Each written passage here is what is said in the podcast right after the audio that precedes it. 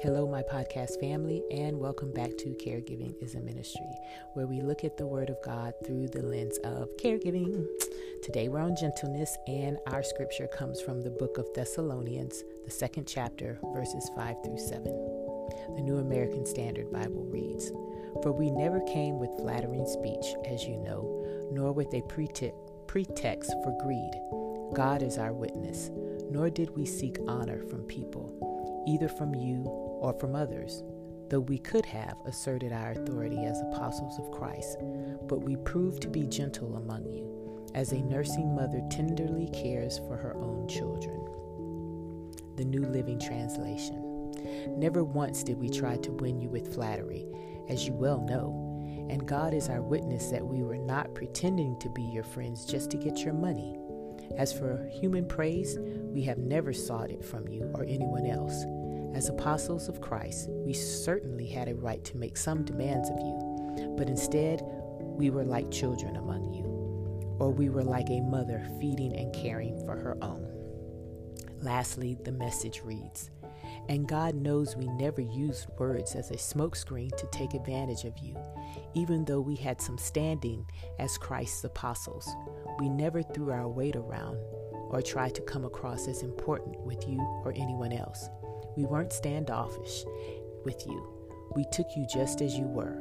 We were never patronizing, never condescending, but we cared for you the way a mother cares for her children. I so appreciate just this this verse. I so appreciate it because to me it talks it speaks to the fact that when we walk in gentleness, we're able to see the vulnerability in others and have no desire to take advantage of them which is contrary to the world that we live in, isn't it? People prey on our vulnerabilities all the time. You hear about certain scams where they call senior citizens and they take them out of their money. They call pretending that they're your bank or they're your credit card or what have you. The various Ponzi schemes that are designed to drain people from their retirements. All of this taking advantage of people. Paul's letter to the church in Thessalonica um, he's, a, he's checking on them from a visit that he had done with them previously. Like a worried father, he wanted to know how they were doing.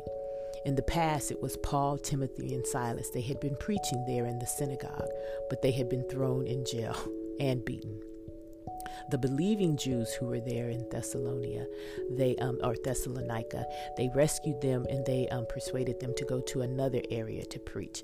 But Paul, you can't keep him down, can you? He did the same thing. He went to a synagogue there, he preached the word of God. The religious leaders got upset, and he had to go on his way.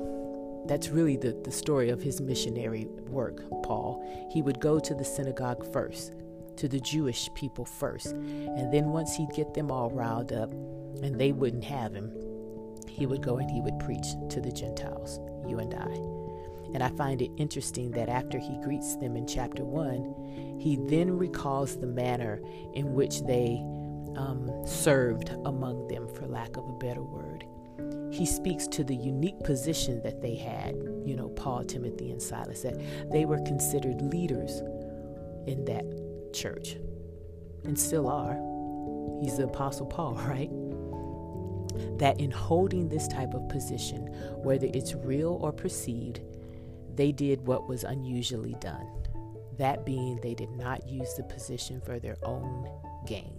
They did not take advantage of the people because they could have.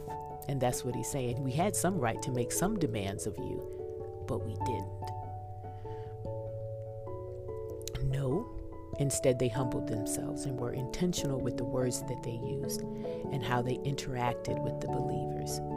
This is what being holiness is that being set apart, not acting as the world acts, doing things are, that are directly opposite of the world. Why? Because we're citizens of God's kingdom and it operates differently.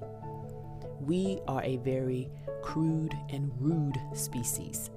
We seek to dominate everything, everything, even from the basic institution of marriage, where men dominate women and then they say that it is biblical then the parents turn around and dominate the children, and again, we say that it's biblical. And then we create people groups and we elevate one group or another. And again, we say that it is biblical, but it is not.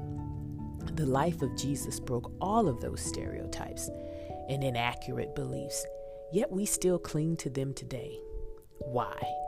Because we're crude and rude people and don't understand what being citizens of God's kingdom really is. Notice it was the religious leaders that got angry with Paul.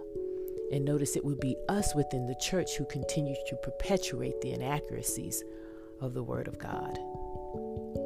Remember, the first shall become last and the last shall become first? Jesus came to serve, and we're here to serve Him and others. Being a caregiver is a position that lends itself to see the vulnerability in someone. They're helpless. And I know you knew this already. And I know that this is what you're doing. You're respecting your loved one. And you're using your gentleness as a way of caring for them. Yes, you are in a position where you could take advantage of them, but remembering that you serve a holy God and therefore that you are holy, you do not. You are the embodiment of this scripture that we just read, having the ability to do so, but knowing that it is not the right thing to do. I commend you for accepting the calling of caregiving. And know that as long as you continue to put one foot in front of the other with Christ, He'll make a way. Let's pray. Holy God, we thank you. We thank you for the calling that you've placed on our lives to be different, for us to dare to trust you, to dare to do things that are contrary to what we see in the world letting us know that you will put us in positions where we will see the vulnerabilities of others. You've done so as we are in this season of caregiving. Yet, you will ensure that we do not take advantage of that, that we will not exploit our loved ones or those around us, but that we will elevate them and we will protect them as best that we can to ensure that they live the best lives that they can live all because we love and we trust you. Thank you for being our strength and our very present help. We love you and we thank you. It is in the name of Jesus that we pray. Amen. Have a good day today and minister the act of caregiving in the name of Jesus.